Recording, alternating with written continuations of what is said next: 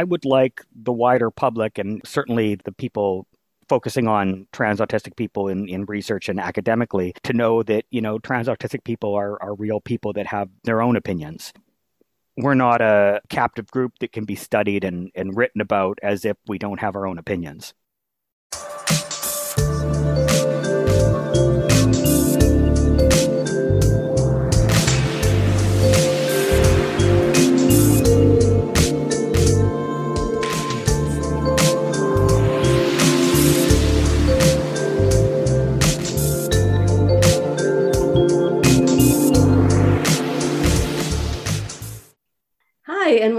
Shrinks on Third, our psychology and social justice podcast. I'm psychologist Julie Mayer. And I'm psychologist Cindy Ariel. Welcome in. Today, we're interviewing Noah Adams, co author of Trans and Autistic Stories from Life at the Intersection. Noah Adams is a PhD student from the University of Toronto he is a junior fellow at the Center for Applied Transgender Studies, and he's co founder and board member of Transgender Professional Association for Transgender Health. He wrote the book Trans and Autistic with Bridget Liang, which was published in July 2020 by Jessica Kingsley. So, welcome to the Shrinks on Third, Noah. Thanks. It's great to be here. You do a lot of advocacy and research in the trans and autistic community. That could almost be one word, like trans autistic. Uh, yeah, I mean, I, I, think we're still kind of figuring that out. Like what, you know, some people say neuroqueer, but that has kind of a, a distinct meaning. Some people say autistic, you know, there's no, there's no given term. What led you to, you know, to that interest? That's a pretty specific one. Well, I actually started out doing uh, transgender suicidality research, which I did for my master's thesis you know, after I finished that, I, I had a mentor who was doing work in sort of a trans autistic overlap, and he really encouraged me to to look at that. And, and of course, I am trans and autistic, so it had sort of a natural fit. And yeah, I just kind of kept going in that direction. Can you tell us a little bit about your own background? What what led you to where you are now? Sure. Well, I guess right now I'm a PhD student at the University of uh, Toronto at the Ontario Institute for Studies in Education. I'm going into my third year, which is a little it's going by really fast, and I'm working on my comps right now, which is also very overwhelming. Oh, yeah. I think I've made a bigger deal about it in my head than it actually is in in real it's life. Kind of a that, big deal.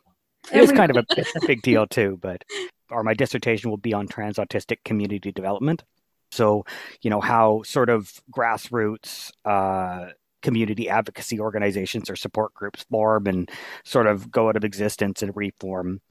Before that, I, mentioned I, I, did a Master of Social Work uh, at Dalhousie University, where I focused on trans suicidality research, um, mostly looking at. Uh, there's been a lot of different studies published and the rates are kind of all over the place. So, kind of doing a meta synthesis of that. And before that, I did a Bachelor of Arts and a Bachelor of Social Work, which is kind well, of oh. way, way in the distant past.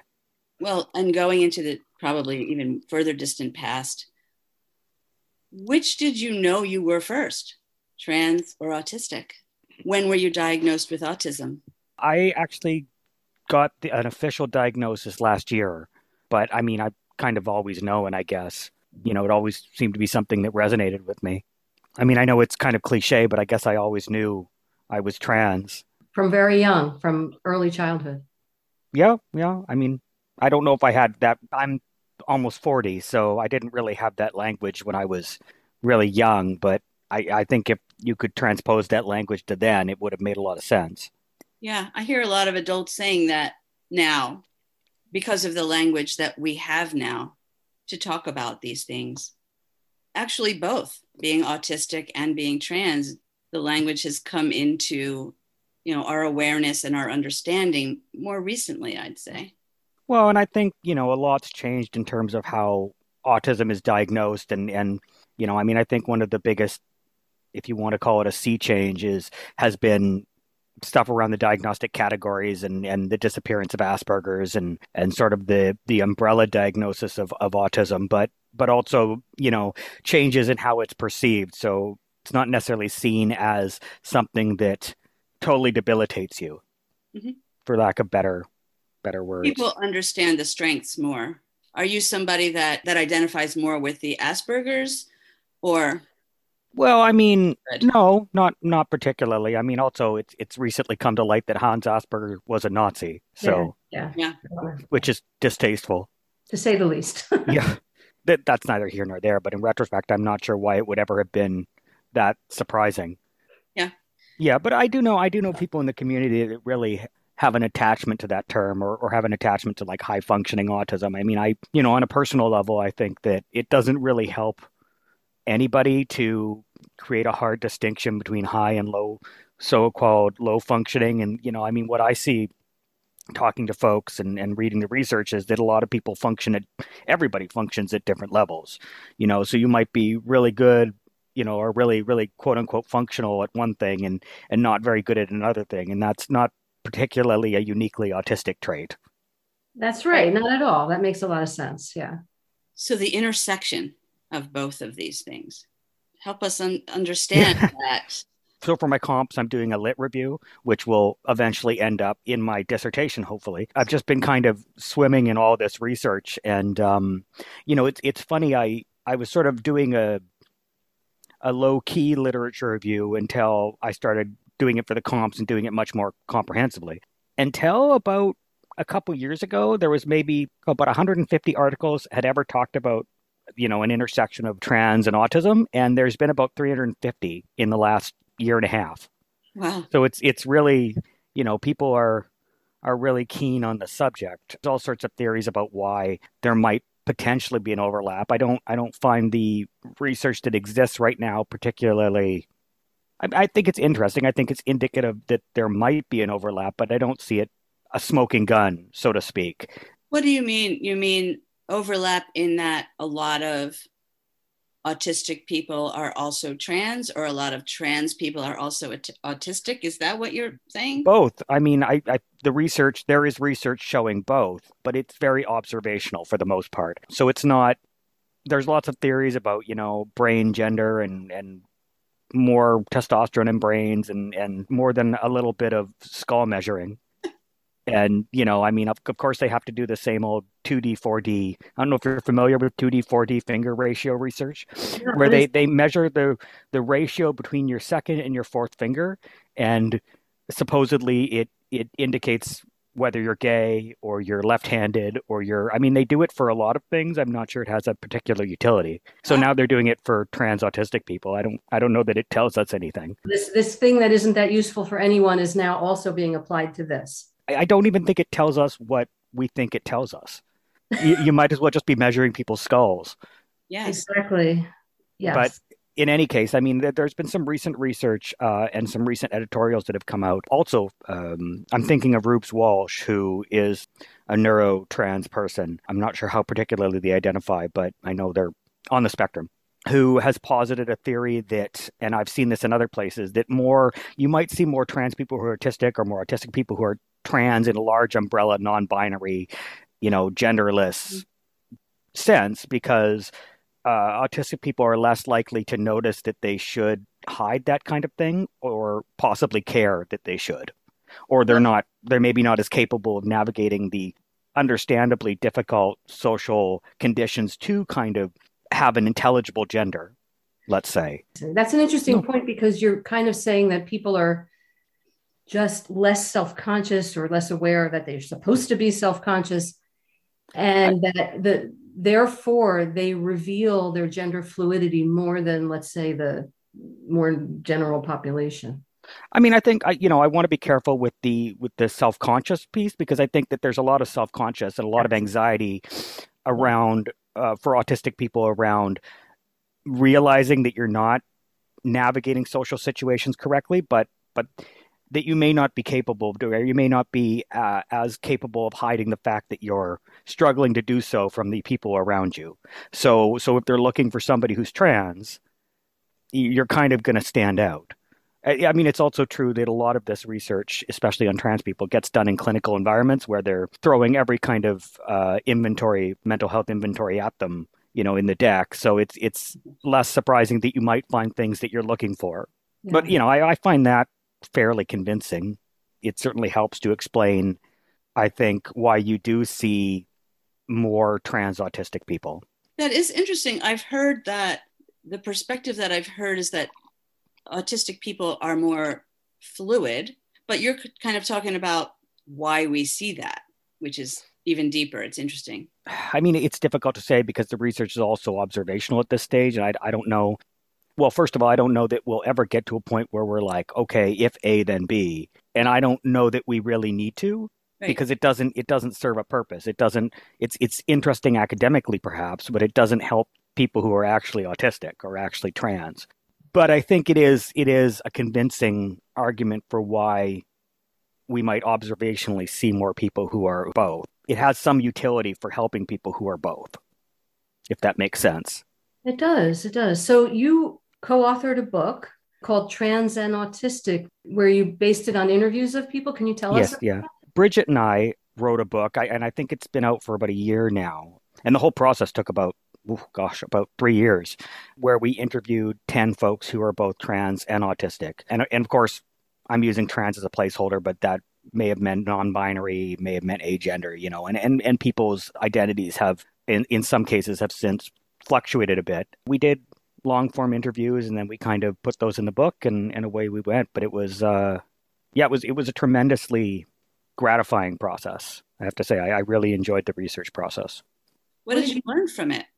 I mean, this is a little in the weeds, but from a methodological standpoint, like I, it, it was really interesting to learn. You know, we, we start with um, an idea of what we want that interview format to be. And then, of course, you meet people you're interviewing and, and that changes as you go through. But, but learning how we could, you know, incorporate people's feedback in the interview process. So we would, you know, we would do this interview and initially i was like well you know we should either provide everybody with with the questions ahead of time or nobody but that ended up kind of you know being being influenced by what what worked best for folks and initially i was like okay we'll interview people in person but what was interesting is that most people wanted to be interviewed by text or online in some form and that seemed to work really well for folks that were autistic because they could kind of process things slower and and go over a longer period of time and it was great for me because i didn't have to transcribe anything. And then you know so we would get this transcript and then we would send it back to them for for their feedback and most people were like oh it's fine. But some people really you know they're like take that out add this in you know i wanted to clarify this point and then we would kind of go back and forth as we as we got further on in the draft process just to make sure that they were okay with what they were being represented as. And i was i was surprised i mean obviously we entered into it offering to use a pseudonym for everybody. We asked people to pick their own pseudonym but most people wanted to be identified. Most people wanted to use their name and it was it was interesting to me to that that became an important option to give people because they wanted they wanted it to be something that they could they could say you know i'm in this book or you know i've told my story and this is me yeah it's it's sort of validating so what kinds of things did you learn from all of these interviews uh, just how varied the experience was it was great to have Bridget there because uh, she's Chinese and she speaks Chinese. So she was able to speak with people who are not native English speakers or, or, maybe Chinese speakers and, and to bring some of that experience in. We worked hard to be very intentionally diverse and, and to select folks to interview that, you know, didn't just represent sort of white, masculine kind of um, perspective. So in all your research and interviewing and writing, like what's your goal? What are you trying to do? I would like the wider public and certainly the people focusing on trans autistic people in, in research and academically to know that, you know, trans autistic people are, are real people that have their own opinions. We're not a captive group that can be studied and, and written about as if we don't have our own opinions. And that everyone's different kind of thing. Like it's not just this homogenous group. Yeah, I mean I definitely I think that's what's that's what's come across pretty loudly for me is that everybody's different, but also that people are quite capable. I mean, I you know I remember I always tell this story because it's it's really I really like this story. But this guy that I interviewed that was not able to get trans healthcare as an autistic person in his city of origin and ended up coordinating a move to a different city across the country in order to get trans healthcare and not telling his doctor he was autistic, which is like, well, you're not you're not even able to be completely honest with your doctor for fear of not getting trans health care. His doctor later told him, well, she'd known he was autistic, and she'd known he was autistic because there's a pipeline of people that come from that city to his new city because they can't get trans health care as autistic people in the old city. I mean, it speaks to the problem, but it also speaks to, you know, you're infantilizing this population as incapable of managing their own health care, but they can systematically pick up their whole lives, move across the country just to get trans health care. I mean, that's that's an indicator of being pretty capable. So they can't get it because people think because they're autistic, they don't really know what they want or more or less. I mean, it's it's not usually put in the context of well no we won't give you this health care before because you're autistic. But it's it's more like if you and I, I, see this in the research that does interviews with practitioners is if you make your healthcare practitioner nervous and you give them a narrative that they're not expecting they're going to default to well let's wait until i'm more certain. And you might wait forever because that narrative is never potentially never going to be something that they're going to see a lot of or that they're going to feel comfortable with so it sounds like if you tell the truth and you say, I'm I'm trans and I'm autistic, in, in the hands of certain doctors, you give up any control because they decide whether you deserve or whether you're actually legitimately trans based on the autism diagnosis. I mean, sometimes it's that it's that cut and dry. Sometimes it's more like you've made them you've made them nervous. You've made them, and I you know I understand doctors are inherently conservative in this sense and they want to make sure they're not doing the wrong thing, but they're never going to be comfortable with a narrative they don't know. Mm-hmm. And and a lot of doctors are are pressed and they're not interested in in maybe or they don't know where to go to expand their knowledge base. So you're just going to wait forever. It seems to disproportionately affect people who can't hide or aren't aware that they need to hide the fact that they're autistic. There's a lot of doctors also uncomfortable with trans healthcare so you're really talking about, you know, a kind of maybe small group of doctors who feel comfortable. Yeah, I, I mean, I don't think there's a lot of. Uh, this is this is something that comes up again and again is that there needs to be more medical training and more professional training and i think this is this is the niche within a niche and i don't you know you might get one single uh, what do they call it rotation or one single you know class that talks about lgbt healthcare or if you're lucky transgender healthcare. And if you're really lucky they'll mention in passing autism but they'll probably mention it as well there's there's a higher congruence of the two the end. So you should be really careful when you're when you're diagnosing people which is which is what most of the research says. You should be or what most of the editorials say. Well there's you know and they they list it as a mental health thing and there's this this higher con- congruence of the two so be careful when you're diagnosing.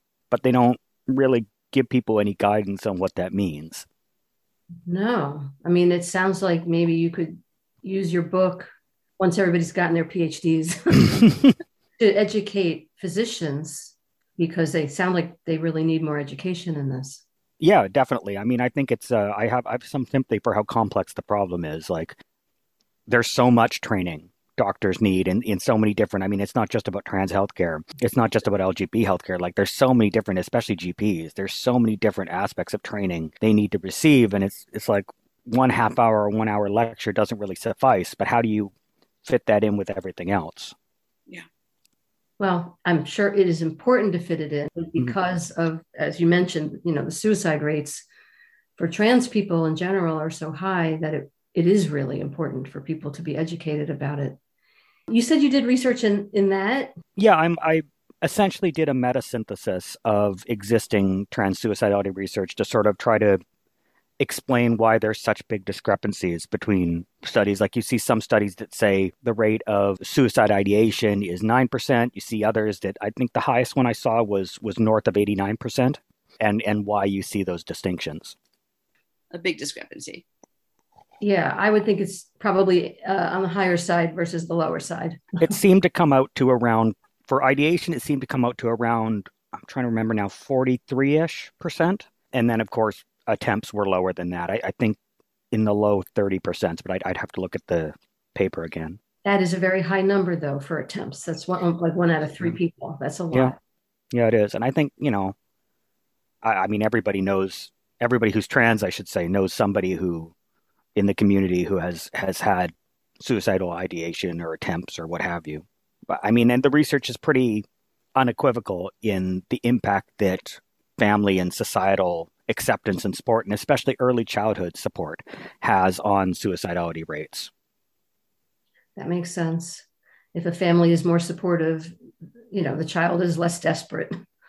I mean, basically goes to um, there's a study in Ontario called uh, Trans PULSE, and I believe they did some some research on that. And my understanding is that it basically becomes the same as you would expect a suicidality rate to be in the general population. Hmm. Oh, not higher. No, no, pretty much the same. And and school support it was very important. It was a protective factor. yes, yeah, for people, as is family support. And I think one of the things that gets misinterpreted about the research is is you see some studies and some talking heads talk about, well, you know, after transition or, or what have you, suicidality remains high, but I mean, you would expect it to because you're asking people about their lifetime suicidality. It's it's maybe going to stop being as much of an issue for them, but they're never going to, as a population, have not been suicidal at some point in their life. Right. Like right. you, you can't erase history. No, and if you've been suicidal as a child, those feelings can come up in adulthood, even when you're doing better. So, so is there anything that you would like to say to people about how they might better support the autistic trans community? Something that you've gotten from your book or from your research or personally? I think, just listening to people and if you were a physician or, or a mental health practitioner and you're, you're, seeing this overlap in your patients, there are organizations like the Autistic Women's Network and Non-Binary Network and other autistic facing and, and autistic trans organizations that you can reach out to and ask for some guidance or some feedback from. You don't you don't need to take that all from very hard sciences researchers.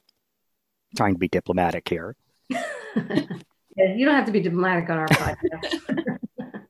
So you have your own website that has information I, or? Yeah, noahjadams.com. I haven't updated in a bit, unfortunately, but I, I do put downloadable materials on there as they become available. Oh, terrific. Okay, so some research and stuff like that. And is that soon to be drnoahjadams.com? Eventually. I, I don't want to, you know, I got to find some wood to knock on. I don't want to jinx okay, myself. Yeah, sorry. I'll knock on some. I have some. well, I'm, I'm, sure you'll uh, pass through those comps with flying colors and get onto that dissertation. well, you fight so hard to finish one step, and then there's a harder step in front of it. Another hoop, always. Another flaming hoop to jump through. Yeah. Well, it, has been great talking to you, Noah. Um, thank you so much for joining us and, and sharing your knowledge with us. And we really appreciate it. Yeah, thank you so much for having me on. It was great. Thanks for listening today. You can find us at shrinksonthird.com and follow us on Twitter, Instagram, and Facebook at Shrinks on Third. Until next time, take care.